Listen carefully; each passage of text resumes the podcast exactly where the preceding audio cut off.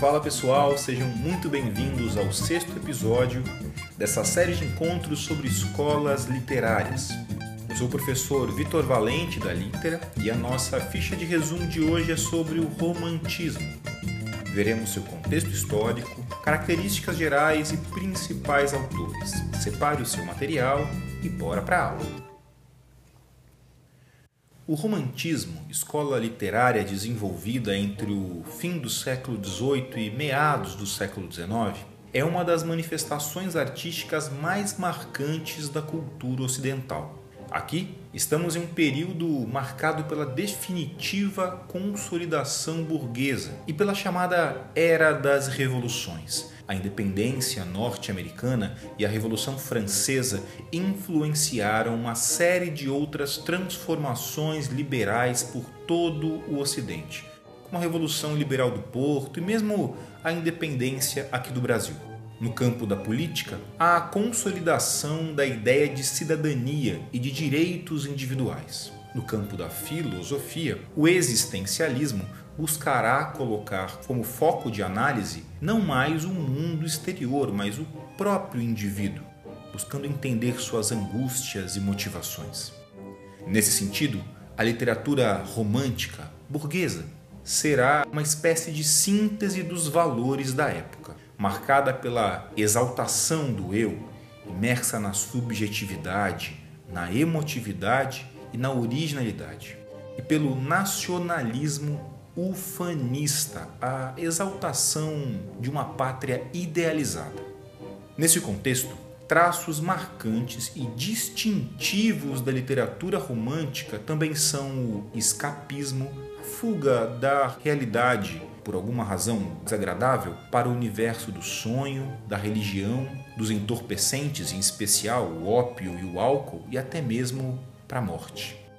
Estamos também em um momento de inserção definitiva da arte no universo do consumo. Aparecem os romances escritos em folhetim, com foco em um enredo intrigante e de capítulos com final em suspense, para suscitar o interesse dos leitores na sequência da obra.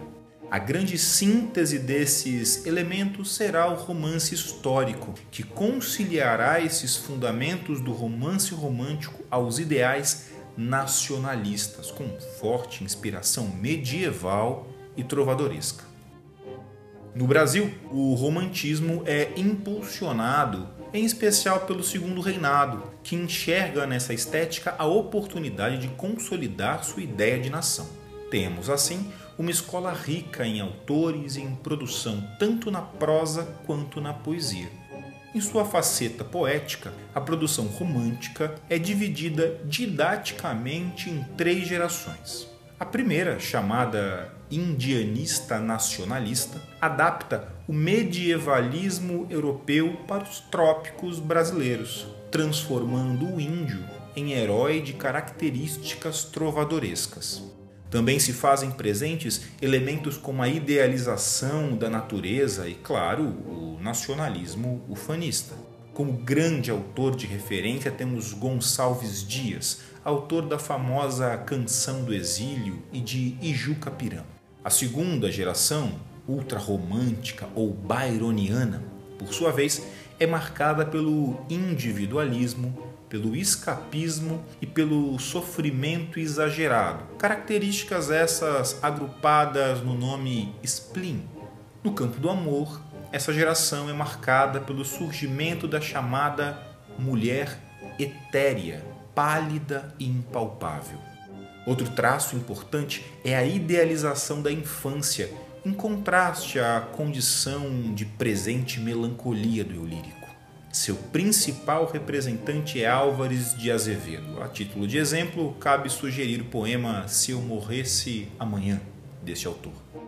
Por fim, a terceira geração é a abolicionista ou condoreira, de Castro Alves. Seus traços distintivos são o engajamento abolicionista e, portanto, a temática mais social, e também pela linguagem elevada, inclusive com o uso da apóstrofe, figura de linguagem caracterizada pela adoção de vocativos em caráter elevado. A mulher passa a ser mais carnalizada, com traços de sensualidade, ainda que idealizada.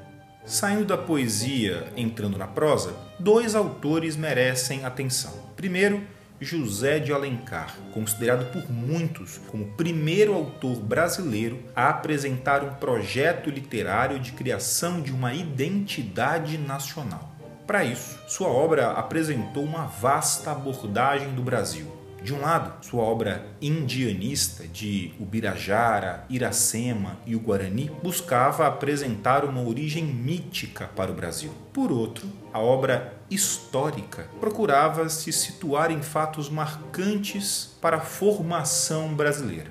Havia ainda uma preocupação espacial com a fase urbana, ambientada nos círculos sociais da burguesia carioca, e uma fase regionalista, situada no interior brasileiro, de modo a apresentá-lo para o leitor carioca, daí ser especialmente descritiva, tanto no aspecto geográfico quanto no social.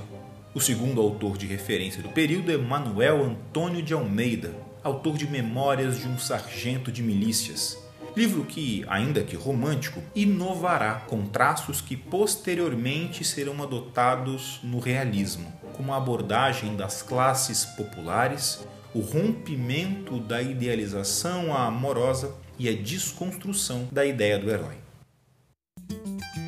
Esse foi o podcast da Litera disponível nos aplicativos Spotify, Google Podcasts, Apple Podcast, Castbox, entre outros, nos quais você consegue seguir a gente e assim não perder nenhum novo episódio.